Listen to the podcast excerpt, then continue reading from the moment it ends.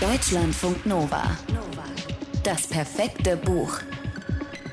Für den Moment, wenn die kleine Videolampe an deinem Notebook aufleuchtet. Die sind doof. Hör nicht auf die. Geist. Fanny muss schlucken. Moira sieht sie direkt an. Das Mädchen hat sich vor ihr auf den Hintern fallen lassen und die Arme verschränkt, so als würde es gegen oder für etwas streiken. Und jedes Mal, wenn Moira sie so direkt ansieht, regt sich in Fanny etwas.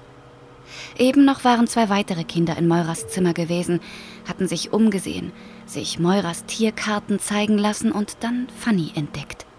Sie hatten gefragt, was das denn sei. Und Moira hatte es ihnen erklärt, dass da ein Geist drin wohne, dass man aber keine Angst vor ihm haben müsse, weil der Geist ganz lieb sei und alle beschützen würde. Und dass er auch Tiere mag. Die Kinder haben Moira nicht geglaubt.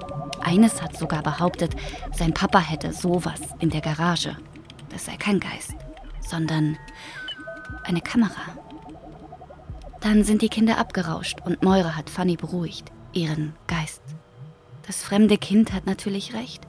Moiras Geist ist eine Indoor-Kamera und Fanny arbeitet für den Hersteller der Kamera und sie ist zufällig auf die Familie Naumann gestoßen. Die waren nur KundInnen. Fanny sollte eigentlich nur kurz alle im Haushalt lebenden Personen und Tiere markieren. Für den Algorithmus, damit er weiß, wer im Haus sein darf und wer nicht. Und dann ist sie hängen geblieben.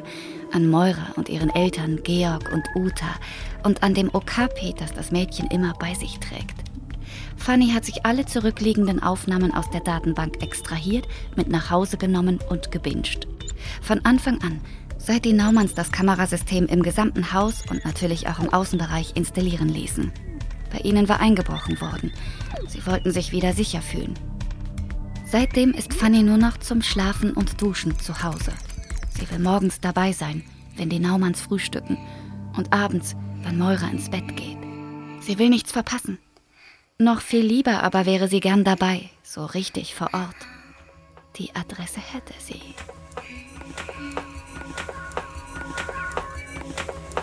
Creep heißt der neue Roman von Philipp Winkler. Und Fanny ist eine seiner beiden Hauptfiguren. Sie ist Ende 20, Einzelgängerin und mehr im Netz zu Hause als irgendwo sonst. Sie hat keine Freundinnen. Mit Nachbarinnen oder Kolleginnen spricht sie nur das Notwendigste, also Hi und Ciao. Ihre Eltern sieht sie selten. Fannys Vater gehört das Haus, in dem sie vor neun Jahren eine kleine Wohnung bezogen hat.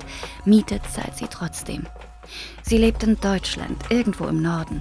Ihren Unterhalt verdient sie, indem sie sich für das Unternehmen Bell heimlich und leise in die Leben der Kundinnen schleicht. So hat sie Zugriff auf sehr viele sehr sensible Daten.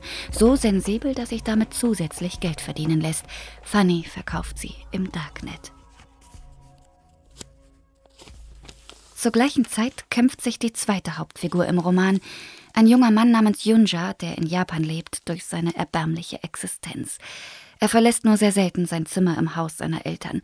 Sein Leben spielt sich vor allem online ab. Yunja ist ein Hikikomori, ein Mensch, der von außen versorgt werden muss wie ein Tier im Zoo. Seine Mutter holt die Dreckwäsche, die er vor die Zimmertür legt, wäscht sie, legt sie zurück und stellt täglich ein Tablett mit Mahlzeiten vor der Tür ab. Mutter und Sohn reden kaum miteinander. Yunja wüsste nicht worüber. Sie verbindet vor allem Schmerz und Demütigung. Seine Mutter hat ihm wehgetan, so wie ihm bisher alle Menschen wehgetan haben, denen er nahe gekommen ist, mit Worten, mit Blicken, mit Schlägen. Diese Zeit ist jetzt vorbei. Junja lässt sich nicht mehr herumschubsen, er lässt sich feiern, in einem Forum im Darknet, in dem er Videos hochlädt. Manchmal verlässt Junja sein selbstgewähltes Gefängnis, notgedrungen, wenn er seinen eigenen Körpergeruch nicht mehr aushält und wenn der Druck in ihm zu groß geworden ist, dann packt er die schwarze, schnabelartige Maske ein, die Perücke mit dem langen weißsilbrigen Haar und den Hammer seines Vaters. Und natürlich das Werkzeug, mit dem er bis jetzt jedes Schloss aufgekriegt hat. Und dann zieht er los, um jemandem weh zu tun. Und um das zu filmen. Deutschlandfunk Nova. Das perfekte Buch.